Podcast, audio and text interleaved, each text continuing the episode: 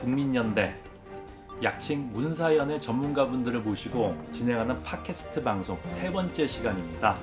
네, 벌써 반갑습니다. 예, 벌써 바야흐로 세 번째 방송을 하게 됐는데 아 이제 이번 주제는 최근 이 다문화 정책이 있어가지고 새로운 화두로 등장하고 있는 난민법, 난민법에 관련해서 음. 역시 우리 그 문사연 상임 대표님이신 유광준 대표님 그리고 신만석 박사님을 모시고 폭넓고 진중한 대화를 나누도록 하겠습니다.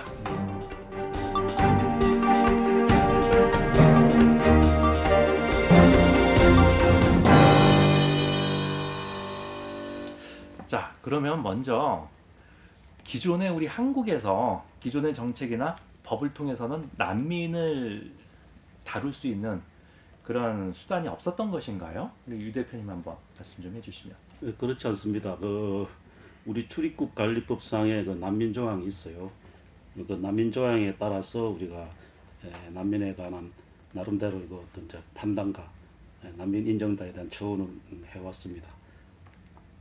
어, 기존 출입국 관리법 하에서 음. 난민에 대한 처우 관리가 잘 이루어져 왔는데, 근데 왜 갑자기 요즘에 난민법이 초미의 관심사가 되고 있는 걸까요?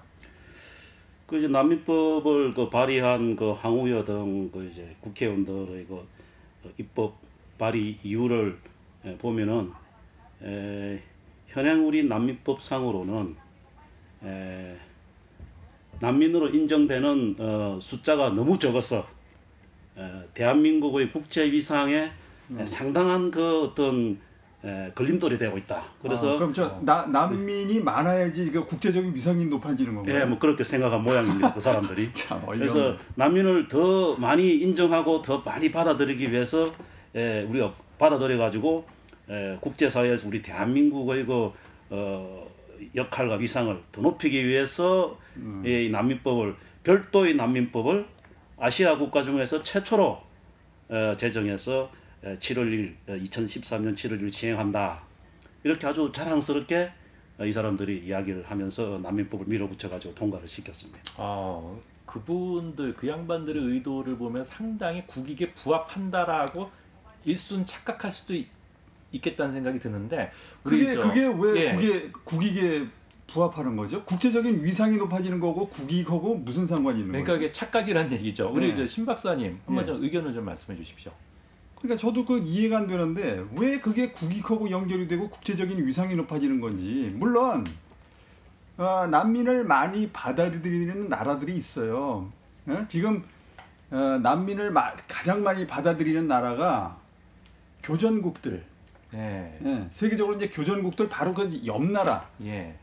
이런 나라들이 이제 난민이 많이 쏟아져, 쏟아져 들어와요. 예를 들어서 뭐 파키스탄 같은 경우에 뭐 몇십만 명이 그 난민이 들어와 있고 그다음에 중동에서 그 이라크라든지 그다음에 옆에 뭐 요르단이라든지 예. 이런데 이제 그 주변에 이제 그 저 뭡니까 그 분쟁이 일어나면은 그 난민들이 그 옆으로 옆 나라로 이제 쏟아져 들어오니까 그렇게 해서 예. 뭐 몇십만 명씩 들어오는 경우가 있어요. 예. 그리고 뭐 소위 선진국이라고 하는 나라들 중에 아, 난민을 가장 많이 받아들이는 나라가 지금 독일인데 예.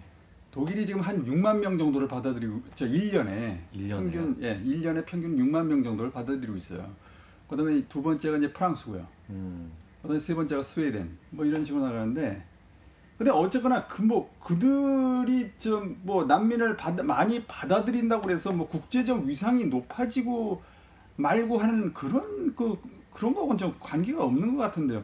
아니 일본 같은 경우에는 뭐 세계적으로 뭐 선진국으로 저 인정을 받고 있지만 난민 우리보다 더 적게 받아들이고 있어요. 예. 예. 제가 알고 있기로는 호주만 해도 예. 어, 근처 이제 아시아 국가들 거기서 막 난민들이 이제 배 타고 넘어오는 것 때문에 네. 지금 정부에서도 그렇지만은 사회 여론조차도 네. 그건 막아야 한다라고 목소리가 높은 걸로 알고 있거든요. 네, 거기는 이제 그뭐 오래전부터 예, 오래전부터. 오래전부터 이제 그 문제가 있었죠. 오래전부터 이제 난민을 갖다 이제 그 많이 받아들였고요. 호주가 아마 그 세계적으로 그 선진국에서 난민을 받아들이는 나라 중에서 호주가 지금 10위에 들어가 있어요. 10위. 12여. 예, 그러니까 10위권 안에 들어가 있는데 제일 마지막에 들어가 있는데 호- 호주가 난민을 많이 받아들이고 있는 건 사실이에요. 근데 사실 저도 난민을 많이 받아들이는 것 자체가 국제 위상을 높인다는 것까지 조금 좀 부정적인 게 예. 난민을 많이 받아들인 국가들의 결국은 결과가 그 내부에서 더 이상 받아들이면 안 된다라는 자성의 목소리만 지금 높아지는 상황인 것. 자성보다는 그 내부에서 지금 비판이 엄청나죠. 그렇죠. 사실은. 예. 예.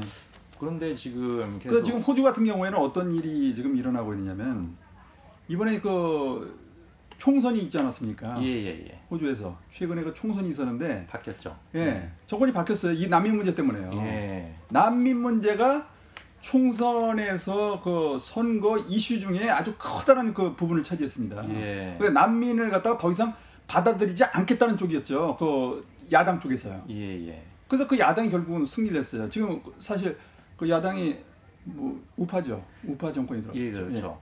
그렇다면은 이 국제 어떤 위상하고 자칫 잘못한 국내 정치 기반하고 맞바꾸겠다라는 얘기로도 해석할 수 네. 있겠네요. 예, 그렇죠. 그뭐 그, 그, 그 렇게 될 위험성이 상당히 크죠. 예. 더군다나 자 보세요 이제 호주에서 저렇게 이제 강경하게 지금 그 난민을 받아들이지 않겠다고 지금 나오고 있어요. 예, 예. 근데 막 이제 그 난민법을 시행한 나라가 대한민국이에요. 예. 난민법을 갖다 시행하겠다고 해서 대외적으로 지금 좀그 지금 우리가 공표를 해놨단 말이죠. 지난 그렇죠. 2013년 7월 2일자로. 예, 예. 자 이렇게 되면은 이제 호주로 이제 돌아 그쪽으로 가던 난민들이 아직까지는 그렇게 소문이 안 나서 뭐 지금은 좀, 좀 소강 상태인지는 모르지만 이것이 만약에 이제 저 그 조금씩 조금씩 소문 소문이 나가지고 저 국제적으로 소문이 나가지고 여기 난민법 뭐 저 그 시행을 하는 나라가 지금 대한민국이다 하면은 만약 호주에서 안 받아들인다 그럼 어느 쪽으로 보내겠습니까? 이쪽으로 이제 대한민국 쪽으로 지금 올 가능성이 상당히 커요. 딱 정해졌네요. 예. 예. 그 바닷길도 좀 보, 보십시오. 이 밑에 아니면 결국 위로 바, 위로밖에 더 가겠습니까? 그러면 지금 세계 이 경제 네. 미국의 출구 전략 때문에 이 초미 관심사인데 네. 전 세계 난민 문제의 출구 전략을 우리 한국이 실행하는 상황이 될 수도 있겠네요. 그렇죠. 여기가 여기가 저 그 뭐 하여튼 뭐라고 그래야 되나 하여튼 그렇죠. 여기가 여기가 이제 그 출구가 될 그런 네, 가능성도 이 크죠. 대표님 이게 좋은 겁니까 네. 나쁜 겁니까 이거? 출구가 아니고 이제 난민의 아, 출- 종, 예. 종착지가 되, 되겠죠.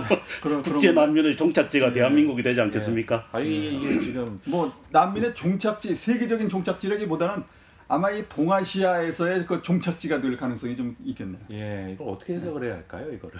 더군다나 이번 이제 나- 우리 대한민국 이제 난민법 이 규정을 보면은 이미 다른 나라에서 이제 난민으로 보호를 받고 있는 사람들 중에서 어 우리 대한민국으로 오기를 원하는 난민도 어, 우리가 받아들이는 걸로 어뭐 그렇게 네. 그런 조항도 있어요. 그러니까 예. 그야말로 이제 우리 대한민국이 난민에 관해서 아주 큰 하나의 그 예, 국제적으로 아주 그 선진적인 봉, 봉이 예. 봉이. 예, 뭐 봉이죠. 예. 하지만 이제 명분상으로 아주 선진적인 역할을 뭐 하겠다고 이렇게 우리 국회의원 나리들께서 국제적인 예, 위상이 이렇게. 저 한없이 높아지겠네요. 야, 이거 이거는 우리 그 다문화 정책에 있어서는 이게 3차 코리안 드림이네요. 처음 이제 국제 결혼, 네. 그다음 외국인 노동자들, 네. 이어서 난민까지 그러네. 세 번에 걸친 코리안 드림이네요. 네, 참 그러네요. 위대한 코리아입니다 지금.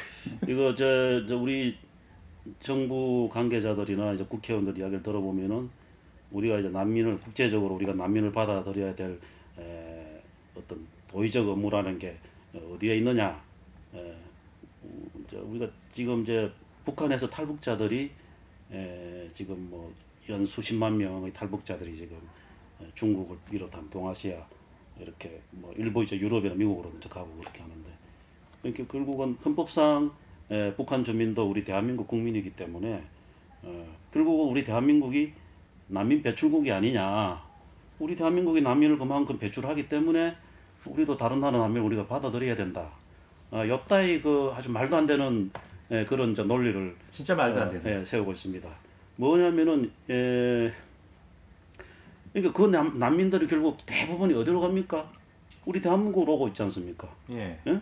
난민 배출국이면서 우리가 또 엄청난 어? 난민 저 우리가 수용 보호국이 되는 거죠. 예. 어? 탈북자의 대부분이 예, 중국에 그냥 이제 그냥 아주 보호도 못 받죠. 그냥 그냥 이제 불법 체류 신분으로 중국에서 체류하면서 온갖 그 인권 침해, 인신매매 피해를 당하고 있고 우리나라에 들어온 한뭐 2만여 명의 난민들이 이제 겨우 에, 우리나라 이제 국적을 회복해 가지고 에, 이제 보호를 받고 있단 말이죠. 그렇다면 제대로 탈북자에 대해서 제대로 전 세계에서 제대로 어, 난민의 지위를 부여해서 난민 지위에 준하는 그런 자격을 어, 지위를 부여해서 보호를 하고 있는 나라가 우리 대한민국이죠. 그, 그, 그렇게 본다면은 그 말도 안 되는 소리고 또한 국제사회에서 우리 대한민국과 어, 저 조선민주주의인민공화국 그리고 북한의 그걸 같은 나라로 인정 못 받고 있잖아요. 예. 각각 아, 다, 어, 다른 나라로 이제 인정을 받고 있단 말이에요. 예를 들면 경제적으로 우리가 어뭐 어, 지금 저 개성공단에 있는 그 생산되는 그 제품도 우리가 대한민국 저 생산품을 인정 못 받아가지고 그게 여러 가지 지금 이제 뭐 미국하고 물론 일부 이제 협상 중입니다만 그게 십사리 그 인정을 못 받고 있단 말이죠. 그래서 개성공단에서 생산한 제품이 북한 제품으로 인정될 경우에는 그 바스나라 협약에 의해서 지금 북한이 그러니까 불량 국가, 적색 국가란 말이에요. 그래서 그 적색 국가의 교역을 그 제한하는 어, 그런 조약이 그 바세나르 조약이거든요. 그 미국이 주도하고 있는. 그래서 우리 개성공단에 입주한 우리 에, 기업들이 북한에 가서 아주 좋은 여건에서 그 생산을 해도 팔아먹을 데가 없는 거예요. 예. 네?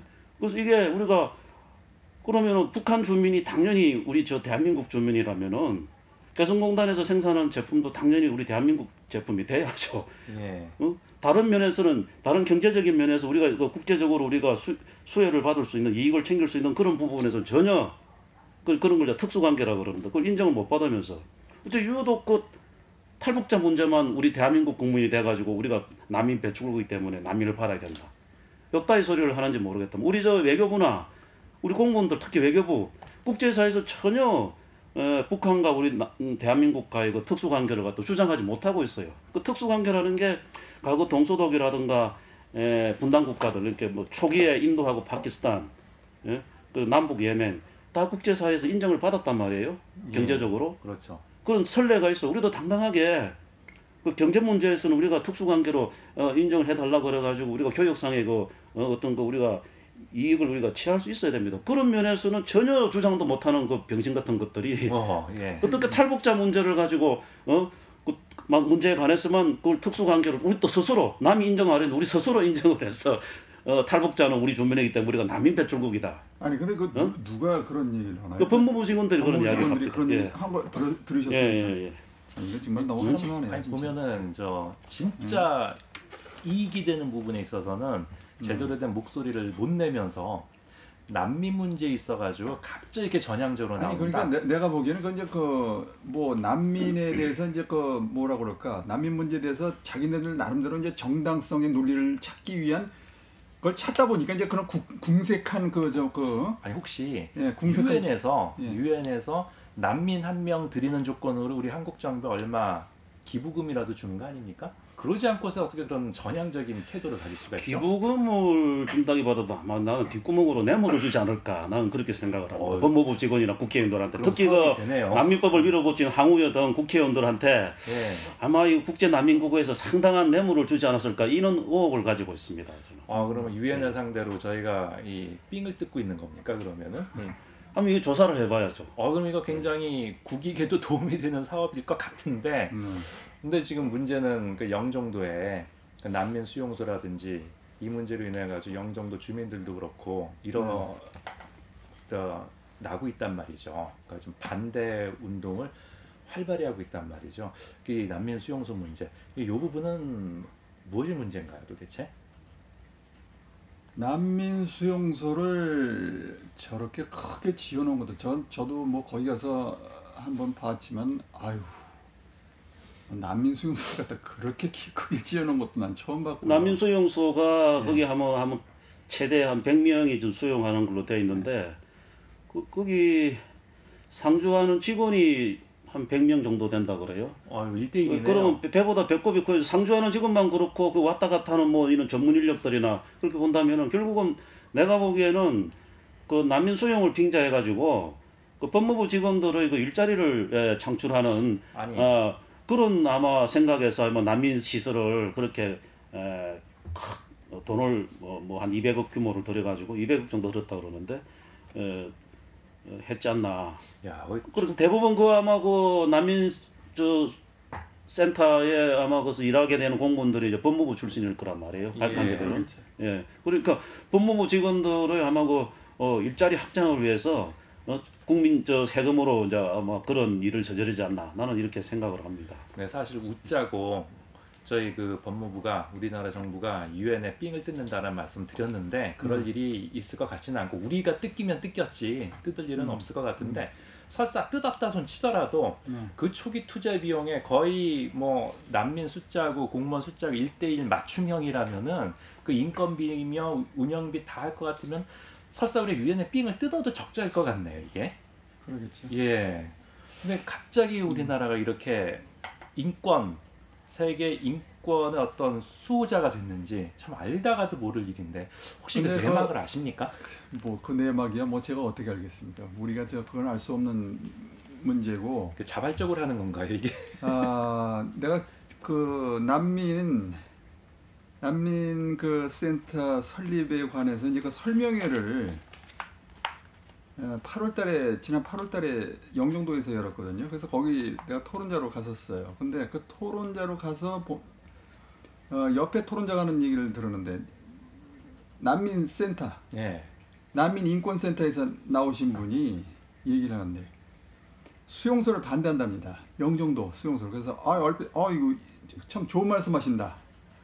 하고 내가 저 생각을 했는데 그 양반 주장은 뭐냐면 수용소에 여기에 좀 약간 가둬놓지 말라는 얘기예요. 어. 어? 난민들도 엄연히 좀 약간 인격적인 인권을 가, 저 가진 그런 그 인격체인데 왜저 어? 꼭그 범죄자들처럼 말이지 거기 그 수용소에 가둬놓느냐 그러지 말고 거주의 이전의 자유를 줘라 어디에 살든지 그건 좀 상관없다 특히 어 뭐 서울 수도권 중심 이쪽에서 와, 와서 살도록 그렇게 편의를 좀 봐줘야 된다 뭐 이런 얘기를 하더라고요 어, 그래서 굉장히 참- 그. 이야기는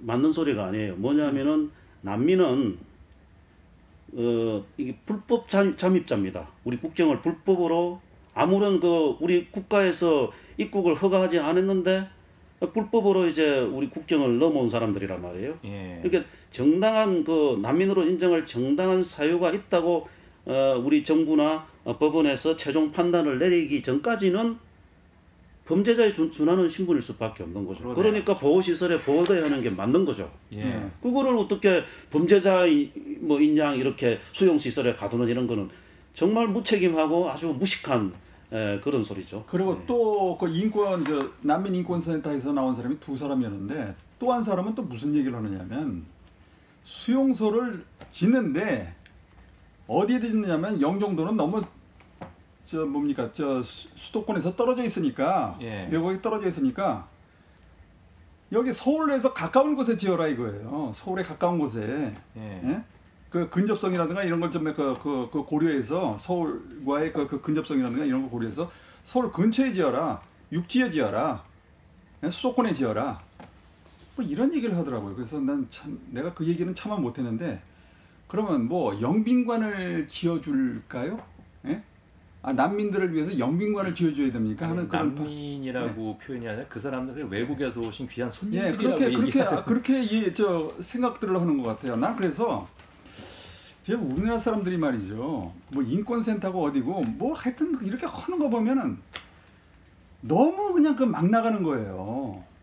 예? 한번 뭐 필을 한번 꽂혔다면 그냥 막 끝까지 그냥 끝장을 보려는 이런 그 태도들. 근데 한 가지 이해가 예? 안 가는 게 이거는 말이죠. 다른 나라에선 좀그 만약에 난민을 받아들이는 그런 나라에서도 있을 수가 없는 그러게 말입니다. 그런 발언들이거든요. 근데 막 이런 얘기들을 갖다가 그냥 공공연히 그, 저, 그, 그, 해대고 말이죠. 난 지금 이해를 못 하겠어요. 그 조금 전에 그 신 박사님께서도 말씀하실 때 분쟁이 벌어지고 있는 지역의 인근 국가들이 사실 대부분 난민들을 떠맡아 왔단 네, 말입니다. 아니면 그 유엔을 앞세워서 인권 인권 외치는 미국이라든지. 네. 근데 왜 대부분 보면은 분쟁 지역들이 아프리카라든지 뭐 중동 지역이라든지 저희 한국과 굉장히 멀리 떨어져 있는 지역임에도 불구하고 왜 갑자기 생각지도 않게 극동에 있는 한국이 옆에 일본도 있고 중국도 있고 그 딱 넓은 말입니다. 다 있는데도 불구하고 왜 갑자기 한국이 낙점을 받은 건지 참 궁금증이 생깁니다. 글쎄, 그거- 그거는 왜 이렇게 뭐- 열심인지 갑자기 난민 그, 문제. 그거는 뭐 여러 가지 정치적인 그 배경도 있을 테고 그런 문제에 대해서는 뭐 정확하게 자료가 없는 한에 있어서는 뭐 얘기를 하기가 좀 그렇죠. 뭐 심증은 있는데 물증은 네. 없다. 그런 그런 말씀이신 예. 것 같은데 좀 이제 그 직접적으로 얘기하기는 글쎄 뭐 네. 저도 그 부분에 대해서 참 네. 궁금합니다만은 자 그러면은 우리나라가 과연 그렇다라면은 그러한 그 먼 지역에서 발생한 난민들 네. 그들을 품어야 할 어떤 도의적인 국제적인 책임이 우리나라에 과연 있는 건지 그 책임은 법적으로는 있습니다. 왜냐하면은 우리나라가 이제 난민에 관한 국제 조약, 예. 난민 협약과 난민 의정서에 가입을 했기 때문에 예, 예. 예, 법적인 국제법적인 의무는 있는 거죠. 아, 있는 건데 예, 그 의무는 기존 출입국 관리법상의 난민 조항으로 충분하다. 충분하다 이것입니다. 그러니까 이 난민법을 별도로 이렇게 독립적인 난민법을 만들어서 예, 이렇게 오버를 할 이유가 전혀 없다 이겁니다. 예. 우리 지금 난민법을 보면은 이 난민법 이제 난민법을 에, 이 국제 난민에 관한 국제 조약에 따라서 이제 이 난민법을 제정한다 이러는데 실제 우리 대한민국 난민법을 들여다 보면은 난민 조- 난민에 관한 국제 조, 국제 조약을 국제 협약을 따르는 게 아니고 난민에 관한 국제 협약을 넘어서는 예. 어, 그런 난민법을 만들었어요. 어떤 어떤 조항이 예, 그럼 뭐냐 하면은 에, 이제 특히 이제 강제 송환 금지 규정이 있어요. 그게 네. 가장 큰 문제인 것 같아요. 예, 그래서 이게 강제 뭐, 소환 뭐냐면은 금지 규정. 에, 난민법 제 3조 보면은 에, 난민 인정자와 인도적 체류자 및 난민 신청자는 난민 협약 제34조 및 고문 및 거박해 에, 잔혹하거나 비인도적 또는 굴욕적인 대우나 처벌에 관한 협약, 처벌 방지에 관한 협약 제3조에 따라 예, 본인의 의사에 반하여 강제로 송환되지 아니한다. 이게 뭐, 뭐 간단하게 말해서 에, 난민 인정자, 예, 인도적 체류자 이제 남, 인도적 체류자는 건 난민이 인정 에, 받지 않은 사람이라 할지라도 에, 우리 법무부 장관이 어떤 이제 뭐 특- 일정한 조건에 이제 부합되면은 그 체류를 허가하는 에, 그런 인도적 체류자를 말하는 겁니다. 그다음에 난민 인정 받기 전에 난민 신청자는 이 사람들은 본인의 의사에 반해서 강제로 송환되지 아니한다. 엄청난 그러면은 특혜네요. 음, 본인이 뭐 가기 싫다면 우리 국가에서는 송환할 수가 없다는 거예요. 이거는 이건 완전히 이제 주권 예, 우리 우리 주 포기네요. 초법적인 예. 아, 우리 주권을 넘어서는 어, 왜 난민에 관해서는 우리 대한민국 주권이 미치지 않는 영역입니다. 이게 세상에 이런 법을 우리 국회의원들이 만들어 놨어요. 어, 그래서. 이걸 저 아니, 그 어, 본인의 의사에 본인의 의사가 이제 뭐 여기서 그 출국하고 싶지 않다. 예? 음. 이 나라에서 떠나고 싶지 않다. 그러면 우리 저 국가에서는 어떤 조치를 취하게 되는 겁니까? 그래서 이제 그냥 내버려 이게 그냥? 이 조항 이 조항의 문제에 관해서 이제 법무부에 이제 담당자들한테 문의를 해봤더니 뭐 처음에는 아 뭐 문제가 없다. 에, 이런 저 시행령 난민법 시행령에 에, 뭐 그거를 이제 보완할 수 있는 조항이 있다. 그 난민법 시행령을 더 들여다봤더니 이러 이러 저 음 뭐 이러 이러한 경우에는 난민에 관한 심사 절차를 중지할 수 있다. 음. 이렇게 돼 있지 강제 송환할 수 있다는 규정은 어디에도 없어요. 응? 더군- 더군다나 모법에는 또 모법에 그러니까 진짜- 모법에 네. 그래서 그게 없지 않느냐 그러니까 그제서야 아 이거 뭐 우리가 그래 문제 문제를 제기를 했는데 국회의원들이 뭐 어, 말을 안 들어가지고 이렇게 돼버렸다. 어? 그럼 시행령에는 그럼 시행령에라도 그럼 강제 송환한다고 이렇게 뭐 명확하게 규정을 해야 되지 않느냐 그러니까 모법에 그렇게 돼 있기 때문에 시행령에는 또 그렇게 못한다네. 예? 그럼- 그러면은 본인 의사에 맞서 강제 송환하지 못한다면은 그러면 시- 저 심사 절차도 중지하고 그러면 어, 공항이나 항만 그 대기실에 그냥 있는 거예요. 예. 어? 아니 그러니까 자, 자, 자기가 저 뭐 떠나고 싶지 않다 할 때는 그대로 그냥 그 공항에 그대로 저- 뭐 죽을 때까지는 내버려 두는 겁니까? 어, 현재 법상으로 그렇죠. 그런데 이제 이게 에, 해석상으로 그러면 이제 에, 이럴 경우에는 에, 그러니까 여기 난민법에 규정하지 아니한 사항에 관해서는 우리 출입국 관리법에 준하여 적용한다. 뭐 이렇게 이제 해석되는데 근데 강제 송환 금지에 관해서 이러이러한 경우에 이러이러한 사람들은 본인의 의사에 반해서 강제 송환되지 아니한다고 명백하게 정확하게 규정을 하고 있잖아요.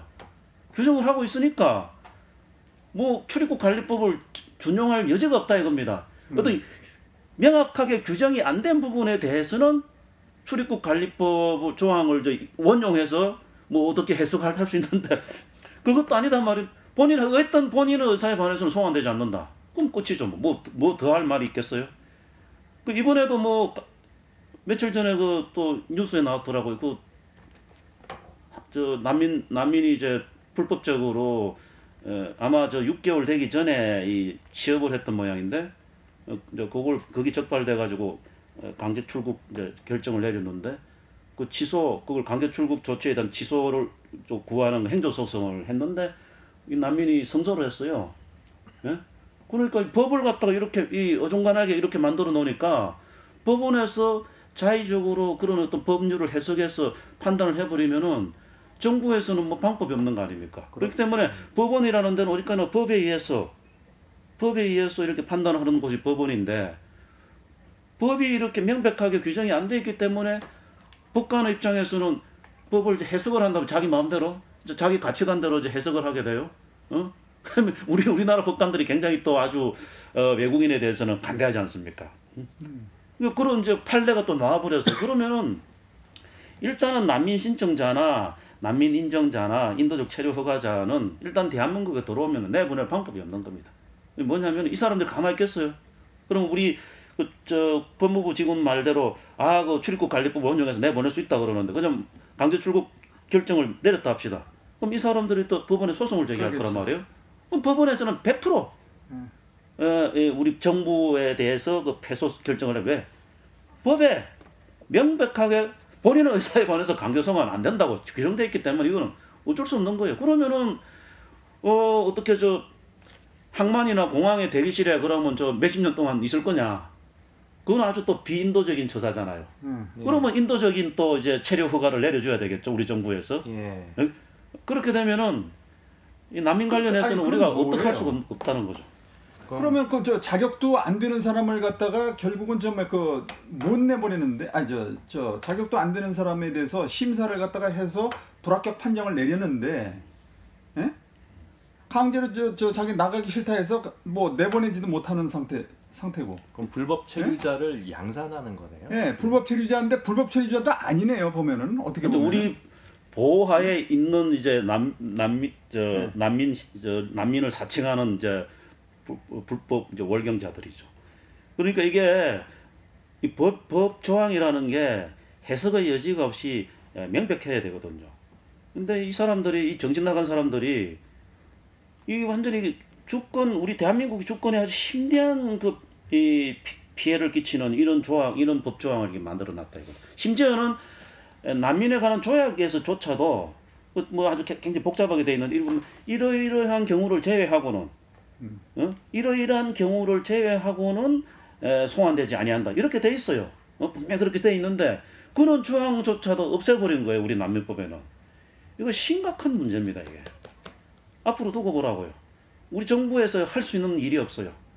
난민으로 들어와서 내 난민이요 그러버리면 난민 심사 절차로 들어가야 되고 우리 정부에서 자의적으로 아 이 사람들은 이제 가짜 난민이 돼가지고 심사 절차를 갖다가 진행 안 해버리면은 그렇다고 해서도 또 내보낼 수 있는 근거 조항이 없단 말이에요. 그러니까 내- 내보낼 수 있는 근거 조항이 없기 때문에 그 사람들을 갖다 불법 체류자라고 규정을 할 수도 없잖아요. 그럼 불법 체류자가 아니잖아요. 어쨌거나 저그 난민법에 의거해서 강제 송환시킬 수 없는 지금 상태로 나, 나와 있으니까 불법은 이게 아니잖아요. 본인들이 스스로 가겠다고 안, 아니 하는 한에서는 예.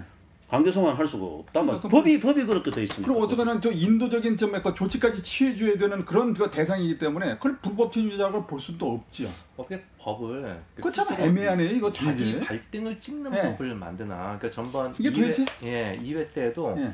우리나라 이제 위정자들이나 네, 공무원들이 주권 의식이 좀 희박하고 이런 사람들한테 우리 국가 안위를 맡기는 게 상당히 좀 불안하다라는 말씀 드렸는데 이번은 완전 좀 구체적으로 이 문제 제기를 하게끔 만드네요. 그러게 말이에요.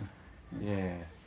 그러면 지금 계속 여기에 대해서 문제 제기를 하는 일단의 시민들이 있고 한데 좀 대부분 우리 언론이나 그 매체에선 다루고 있지도 않고 국민들이 사실 모르고 있잖아요. 거의 모르죠. 예, 어떻게 보면 지금 외국인 노동자들이 들어와서 그다음에 뭐 국제 결혼을 통해 가지고 계속 불법 체류자들이 양산되고 있는 상황인데 이게 그대로 진행이 된다라면은 어, 불법 체류자 문제 가 심각할 것 같아요. 지금 현재 국제적으로 난민들의 숫자라든지 그 난민들의 어떤 증가 추이는 좀 어떻습니까 지금? 난민들이 지금 계속 늘어나고 있죠. 근데 주로 어디로 지금 몰려가고 있느냐면은 아, 분쟁 그 지역 이웃 나라 로 예, 그 가는 사람들을 빼고는 대체로 유럽으로 갑니다. 예. 유럽으로 많이 가는 건 사실이에요. 근데 이제 최근에 아, 그동안 이제 프랑스가 이제 그 계속 난민을 가장 많이 받아들였거든요. 어, 난민을 5만 내지 6만을 받아들였어요. 예? 최근까지. 그랬다가 예. 지금 이제 그 독일이 다시 6만을 6만 정도 자- 작년에 받아들이면서 이제 순위가 바뀌어 버렸는데 프랑스가 계속 1등 하다가 지금 근데 새로운 지금 좀 신흥 난민 수용국이 나타났어요. 스웨덴. 예, 스웨덴이 어, 3위로 지금 세계 3위입니다. 얼마 전에 난민들 폭동 때문에 난리가 났지 예, 예, 예. 나라가? 근데 그 나라가 한저근저그 10년 10년 동안 그렇게 그 난민을 갖다 굉장히 많이 받아들였어요. 소위 그 관용과 인권 예. 차원에서 참 그 대단히 참 좋은 나라입니다, 진짜. 그럼 국제적으로 칭송받고 네. 그리고 난민들에게서도 감사를 받아야 마땅한데 받아야 마땅하죠. 왜그 그럼- 나라 이렇게 뒤집어져? 그렇게 말해요. 근데 내가 저 그 스웨덴에서 공부하신 분 그 얘기를 한번 들어봤어요. 스웨덴에서 유학하신 분 얘기를 들어봤는데 거의 정말 그 난민들 이민자들에게는 아주 정말 그저 그 관대하고 관용적인 그런 그 정책을 쓰고 있는 건 사실이더라고요. 그래서 그 양반도 아 자기가 그 자녀를 낳아서 한국인이죠. 한국인이 그 한국인끼리 결혼해서 거기서 이제 그저 자녀를 낳는데 걔에게 이제 그 우리말을 가르쳐 줄 수 있는 그런 그 시간적 여유 여유도 없고 해서 어딜 좀그 우리 애한테 한국어를 가르쳐 줄 수 있는 곳이 없는가 해서 그 교육부에다가 스웨덴 교육부 쪽에 의뢰를 해봤대요. 그랬더니 자기네들은 지금 그 한국어를 가르쳐 줄 수 있는 시스템은 돼 있지 않다. 대신 당신이 한국어를 가르쳐 줄 수 있는 가정교사를 찾아내면 우리가 그 국가에서 비용을 해주겠다. 야, 예, 그래서 이제 자기 자녀를 갖다 그렇게 해서 저 그 한국인 유학생들 따로 고용을 해가지고 어, 한국말을 가르쳐 주는 뭐 그런 경험이 있었다고 얘기를 하더라고요. 근데 그런 식의 그 관용 정책을 펴다 보니까 오늘날 어떻게 됐느냐면은 지금 거기 그 난민들이 주로 어디에서 많이 오느냐면 중동에서 많이 와요. 중동에 지금 저그 분쟁, 예? 분쟁국이 상당히 많잖아요. 특히 예. 이제 요새는 이제 시리아. 예, 시리아가 이제 그, 저, 그 분쟁이 상당히 심한데 거기서 어 1년에 한 2만 3만 명씩 이제 들어오고 있습니다.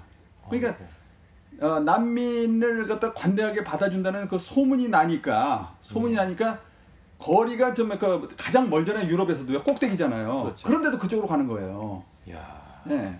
그래서 한 2만 3만씩 이렇게 들어오는데 저 1년에 자 이들이 이제 거기 들어와 가지고는 어떻게 들었냐면은 집단 그 자기네들만의 공동체를 형성한단 말이죠. 예. 집단 마을이 생긴단 말이에요. 자기네들만의. 예. 자 이렇게 되면은 이 사람들이 거기에서 자기네들끼리 모여 살면서 이제 여러 가지 그 그 나라 해당 국가 그러니까 스웨덴으로부터 받는 그 뭐 여러 가지 복지 혜택도 있을 거고 자 혜택을 받으면서도 어 기존의 그저 스웨덴 국민들하고 좀 조금만 차이가 나도 집단적으로 이제 그저 항의를 한다든지 아니면 조금 이제 그 복지 예산이 줄어들면은 그것 때문에 뭐 어? 불만이 고조가 된다든지 그렇게 해서 직접적으로 이제 그저그 항의는 안 하는데 그것을 통해서 직접적으로 이제 폭발을 하지는 않은데 만약에 어떤 사건이 터져요. 요번에도 이제 그 스웨덴 같은 경우에 지난 5월 달에 폭동 사건이 일어났잖아요. 예. 그거는 이제 아, 경찰하고 이제 싸움이 붙은 거예요. 경찰하고 거기 이제 난민하고 이제 그 싸움이 붙어가지고 아마 사고가 난 모양, 누가 죽- 하나 죽은 모양이에요.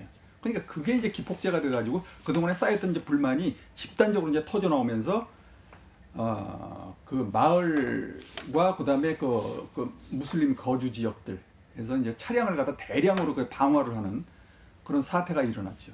걷잡을 수 없는 그런 사태가 어, 한 2주 정도인가요? 그렇게 야, 계속됐죠. 국가적인 아주 재난이었다라고 그렇죠. 국가적- 국가적인 재난이죠. 그뭐 한국에는 뭐 매스컴에 상세하게 소개되지는 않았지만서도 네. 그런데 난민이 맞습니까? 누가요? 그 폭동을 일으키고 국제적으로 이렇게 늘어가는 네. 그러니까 난민이라고 하면 우리가 과거에는 양심적인 어떤 정치 활동으로 인해 가지고 탄압받던 사람들 네. 그러니까 좀 그 사람들은 엄밀히 얘기하면 이제 그런 사람들은 망명자라고 할 수 있겠죠. 예, 망명자인데 이제 난민들은 정말 뭐 정치적인 이유뿐만 아니라 정치적인 그런 그 상황 때문에 자기 자국에서 정치적인 예. 상황 때문에 그 재난을 당한 사람들. 그러니까 도저히 그 거기서는 그 생계가 그 곤란한 그런 사람들이 이제 난민 난민으로 이제 그 오게 되죠. 난민으로 다른 나라에 이제 뭐 가게 되죠. 자국에서 살기 어려우니까 이렇게 난민을 자처하면서 좀 나은 환경의 나라로 예. 이렇게 집단으로 이제 몰려가는 거는 좀 이해할 만한데 좀 어떻게 좀 너무 조직적이고 대량으로 이 난민들이 발생을 하니까 그건 뭐, 저 고의는 아닌 것 같아요. 내가 보기엔 고의는 아니고요. 시리아가 저 지금 나 전쟁으로 해서 엄청나게 지금 내가 그 사진도 직접 봤거든요. 예, 근데 우리가 생각하는 건 이상입니다. 아주 처참하게 이를 데 없어요. 예. 그러니까 저- 얼마 전에 있었던 리비아 내전 그건 아무것도 아니에요, 진짜. 그래서 거의 그런 그 정도면 진짜 살 살기 힘들겠더라고요. 예. 그래서 뭐 그런 난민이 대량 난민이 발생하는 건 뭐 그건 자연스러운 현상인 것 같고요. 근데 문제는 내가 지난번 영종도 그 법무부 설명회 때도 가서 봤지만 거기 법무부 관계자가 나와서 뭐라고 그러냐면은 이제 그 영종도 난민들 아니 영종도 주민들을 달래느라고 자 난민은 이러이러한 사람입니다고 설명을 하더라고요. 근데 예. 난민에는 어, 아인슈타인과 쇼팽 이런 분들이 과거에 과거에 이런 분들이 난민이었습니다. 자 이런 얘기를 하더라고요. 참 이건 무슨 초등학생들 데리고 지금 무슨 뭐 소꿉장난하는 겁니까? 논점을 흐리네요. 예, 그 말이나 되는 소리예요. 아인슈타인하고 저 그 슈바이처 거기 슈바이처도 나오고 그다음에 쇼팽도 나오던데 과연 난민 좀 약간 100만 명 중에 그런 사람이 몇 명이나 있을까요? 예? 그 아, 말이 되는 소리를 해야죠. 도대체 어? 거기 주민들을 도대체 어떻게 보고 저 그 그렇게 그런 그- 엄밀히 말하면 네. 저 아인슈타인이나 뭐 슈바이처 같은 사람 나- 나- 난민이라기보다는 하나의 정치적 망명자죠. 예. 그리고 난민은 말하자면 이제 집단으로 예를 들어 이제 분쟁 지역이 주로 이제 뭐 인종 분쟁, 종교 분쟁으로 집단 학살이 일어나고 이제 그래서 그걸 학살을 피해서 에, 이렇게 힘이 약하니까 어, 학살 당하다가 피해서 이렇게 집단으로 이제 다른 지역으로 피해서 이제 이주하는 뭐 이런 사람들을 이제 난을 당한 사람들이 난민 아닙니까? 여기 수바이처나 뭐 아인슈타인 같은 사람은 난민 엄밀하게 말하는 건 난민이 아니죠. 예, 정치적인 이제 망명자라고 볼수 네. 있는. 근데 뭐 넓게는 뭐 그, 그런 사람들도 이제 어떤 난민으로 이렇게 보는 건데 그거는 지금 일어나고 있는 난민 문제는 이제 좀 그런 문제가 아니고 대부분이 이제 이런 예, 예, 인종 문제, 종교 문제로 이제 이런 어떤 분쟁에서 밀려가지고 학살을 피해서 예, 이렇게 다른 지역으로 이동하는 사람들 난민이라고 그러죠. 그러니까 이 사람들이 대량으로 집단으로 유주하기 때문에 뭐 한두 사람 오는 거야 뭐 그렇게 크게 문제가 되겠습니까? 예. 어? 한꺼번에 몇백 명, 몇천 명, 예? 수만 명씩 이게 들어오니까 이게 문제다 이겁니다. 바로 이제 그 호주 같은 경우에도 그렇게 해서 이제 그한 번에 오면은 뭐 수십 명, 수백 명씩 이제 이렇게 떼, 떼거리로 이렇게 몰려오니까 이렇게 해서 이제 그 이제 문제가 되는 거고 지금 근데 만약에 호주에서 저렇게 강경책을 지금 내놨잖아요. 난민을 더 이상 이제 받지 않겠다고. 예. 그럼 뭐 아까도 그 난민법에 이제 그 우리 난민법에 이제 그런 조항이 있다고 하는데 결국은 제3국에 떠넘긴다 이겁니다. 그럼 그 대상이 어디가 되겠어요? 동아시아에서. 결국 하- 한국이 될 가능성이 상당히 크죠. 예. 호주 같은 나라는 지하 자원만 파먹어도 네. 그 거기 그 계신 분들이 그러더라고요. 이미 그 나이 드신 분들 연금까지 해가지고 그 호주 국민 2천만을 풍족하게 먹여 살릴 만한 자원을 다 갖춘 나라라고 하는데 그런 호주에서도 난민 문제를 안 맡겠다 그렇게 얘기를 한다면 음. 지금 우리 한국 같은 경우는 재정 지금 파탄 일부 직전이라고 들었는데. 이런 상황에서 세금으로 그 난민들 다, 다 부양을 해야 하지 않습니까? 네. 이거는 보통 문제가 아니고 제가 봤을 때는 그 국민들이 이 문제에 있어서는 인권 문제도 인권 문제지만은 국가 안보 내지는 안위 차원에서 좀 적극적으로 의사 표명을 하고 문제 제기를 해야 하는 부분이 아닌가 싶은데 어떻게 생각하십니까? 법무부 입장에서도 보면 자기 난민 정책에 대한 이거 난민법에 대한 자기 합리화라고 볼 수 있는데 예, 이렇게 생각하고 있다. 굉장히 아니라는 생각이에요. 뭐냐면은 예, 난민을 이렇게 받아들여도 뭐 앞으로 뭐 수천 명이든 수만 명이든 결국 우리가 지금 현재 에, 이 중소기업체에서 이 노동 인력이 부족해가지고 외국인 노동자들을 뭐 1년에 수만 명씩 받아들이고 있지 않느냐. 그 난민을 받아들이면서 어? 대신에 어, 외국인 노동자 어, 송출 받는 걸 그만큼 줄이면 된다. 그 난민들을 갖다 이제 노동 현장에다 투입하면 되니까 어, 이런 생각을 하고 있어요. 그래서 어, 괜찮다는 겁니다. 어? 오히려 어, 그러니까 고용 허가제로 들어오는 이제 외국인 노동자 수를 그만큼 줄이면 된다 이거지. 난민 들어오는 수만큼. 어? 어차피 난민들을 먹고 살아야 되니까 이렇게 취업을 허가를 해서 어, 노동 현장에다 투입을 하면 된다. 어, 이런 생각을 하고 이제 법무부에서 그걸 하고 있는 거예요. 그러니까 뭐 그렇게 크게 어? 방금 말한 그런 그런 문제점을 심각하게 지금 생각하고 있지 않는 게 참 문제예요. 좀 아랫돌 빼가지고 윗돌 보이겠다는 생각인데 그렇죠. 근데 문제는 그 외국인 노동자들은 어떤 법적으로는 일정 체류 기간 끝나면은 본국으로 돌아가지 않습니까? 그렇죠. 그 사람들은 어, 체류 그 계약이 끝나면 이제 돌아가야 되는 뭐 그, 우리나라에서는 또 이제 워낙에 또 간대해서 어, 워낙에 또 이게 임금 수준이 높아하기 때문에 한 번 들어오면 안 갈라 그러죠.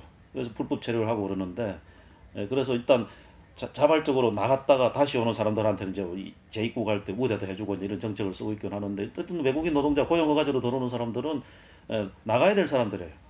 근데 난민들은 그렇지 않죠. 일단 들어오면은 궁극적으로 에, 여기 우리 난민법이나 난민협약에도 있지만은 결국은 이제 기화 어, 기화해서 이, 이 나라 이제 국민으로서 일부로서 정착 아, 시키는 게 그 어떤 난민에 관한 국제조약의 어떤 그 정신이에요. 궁극적으로 뭐 그런 조항이 그, 있습니다. 그게, 구체적으로. 그게 바로 그게 바로 저 지금 현재 난민을 받아들이는 목적 같아요. 지금 한국에서 예. 난민을 받아들이는 궁극적인 목적이 그거 같습니다. 그리고 내가 아까 또 한 가지 좀 얘기하려고 한 게 있었는데 제가 얼마 전에 이탈리아에서 이탈리아 그 시칠리아 섬 그 옆에 람페두사라는 조그만 섬이 있어요.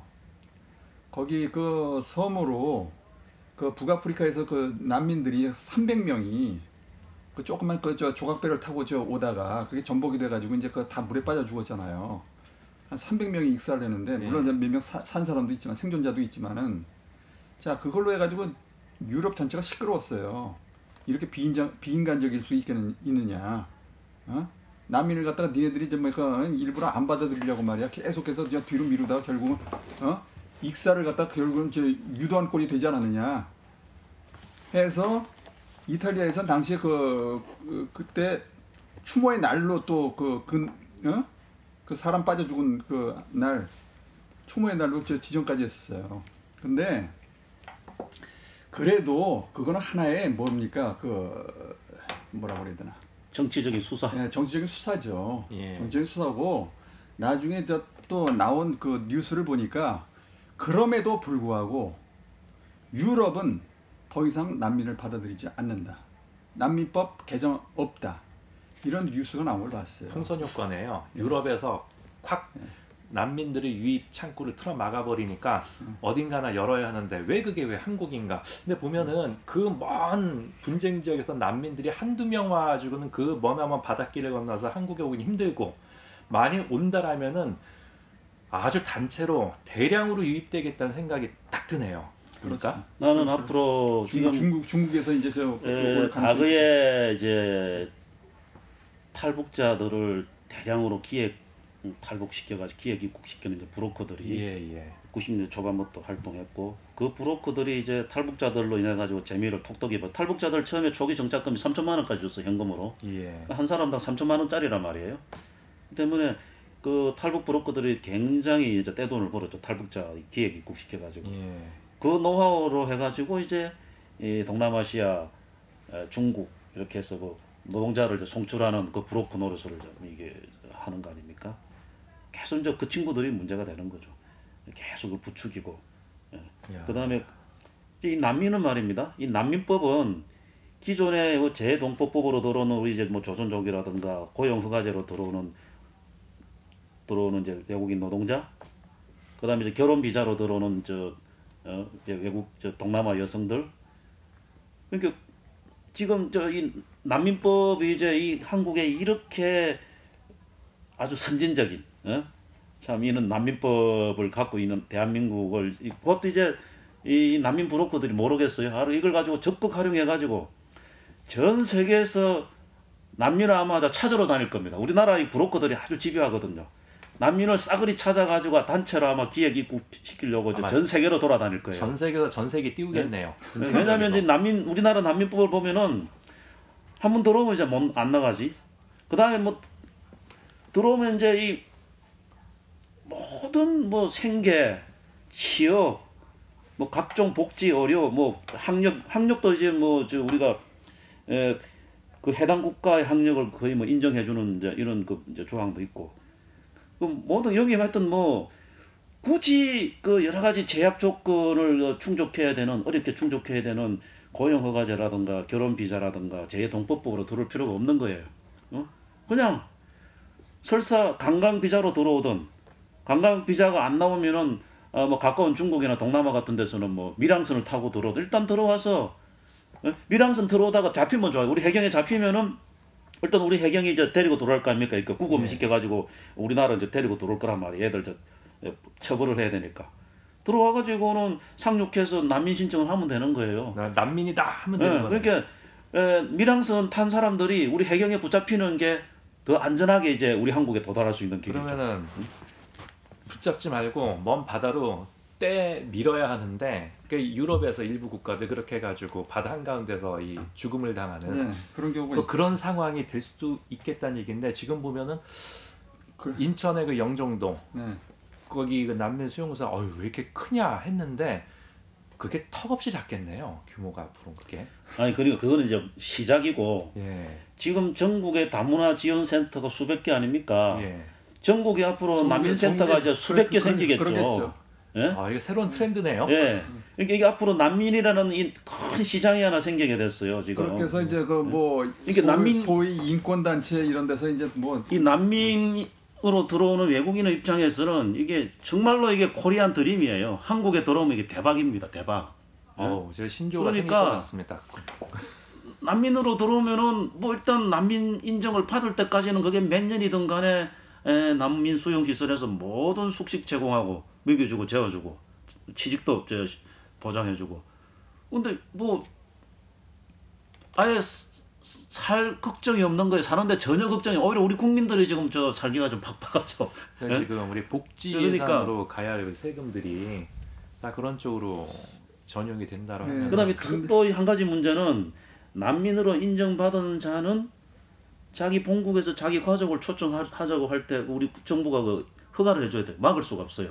그러니까 예. 일단 난민으로 한 사람이 인정받아 들어오면은 자기 본국에서 가족들을 왕창 지금도 실제로 가끔 이게 신문지상에 그 난민 소개되는 거 보면은 뭐 가족 다 데리고 와가지고 7, 8명, 열 몇 명이 한국에서 같이 생활하고 있는 걸 네, 봤어요. 그러니 그렇기 때문에 지금 앞으로 아마 분명히 이 난민법대로 이제 시행이 된다면은 남, 나- 전 세계로 우리 한국의 난민 브로커들이 이제 판을 칠 거고 어, 우리 한국으로서는 지금 아마 앞으로 고용허가제, 결혼비자, 재동포법은 앞으로 이제 유명무실하게 될 거예요. 뭐 난민으로 들어오면은 모든 게 뭐 어, 해결되니까 굳이 그러니까 그런 까다로운 그저 조건을 충족하면서 어, 그런 비자를 받을 필요가 없는 거죠. 출입국 관리가 사실상 그러니까 우리 무력화, 대한민국의 예, 출입국 관리법이 예. 뭐그 존재 의미가 이제 뭐 무의미하게 수 되는 있는 거죠. 그런 예. 가능성이 크죠. 말씀 들어보니까 예. 현재 이 다문화 정책 문제 많은 다문화 정책의 완결편이 종결편이죠. 예, 종결편. 종결편이 종결판. 예 끝판왕이 끝판왕이. 난민법이다라는 생각이 드네요. 참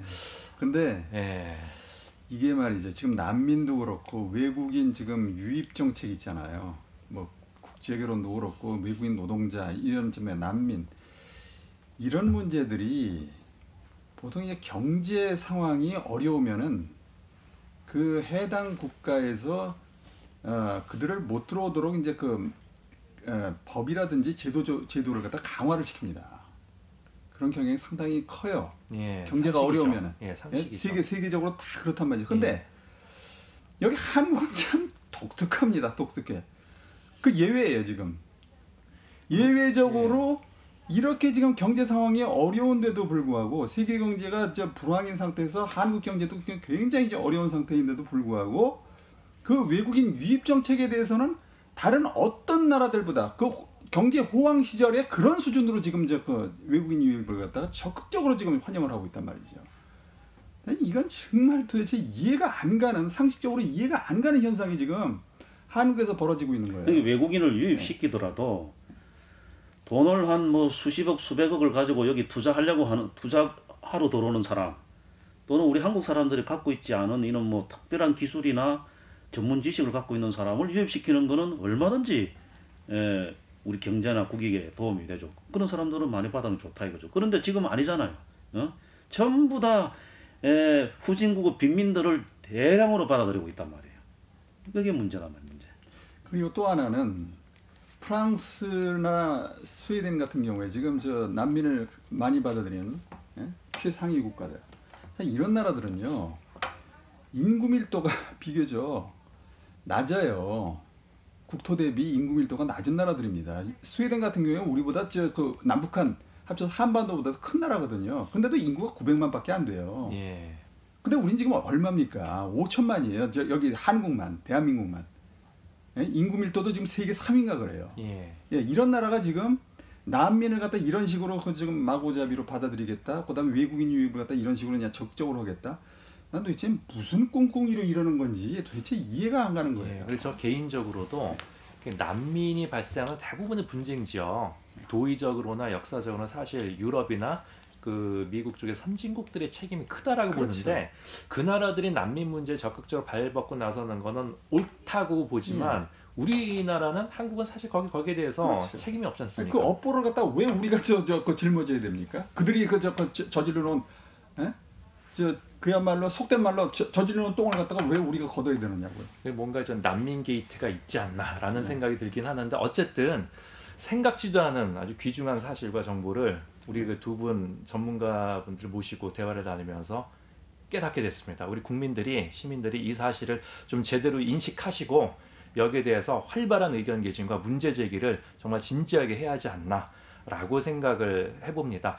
다음 또 기회에 좋은 말씀 나누기를 하고 오늘은 이만 마치도록 하겠습니다. 감사합니다. 네, 감사합니다.